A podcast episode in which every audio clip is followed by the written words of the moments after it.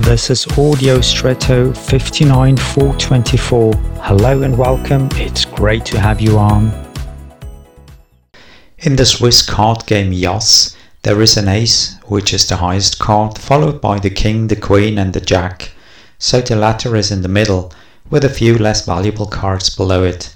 So it's in there somewhere in the middle, and you can't really strategize a game with the jack, unless...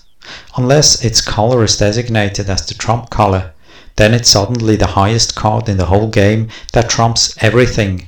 So a decision by the player catapults the meaningless jack to the top value.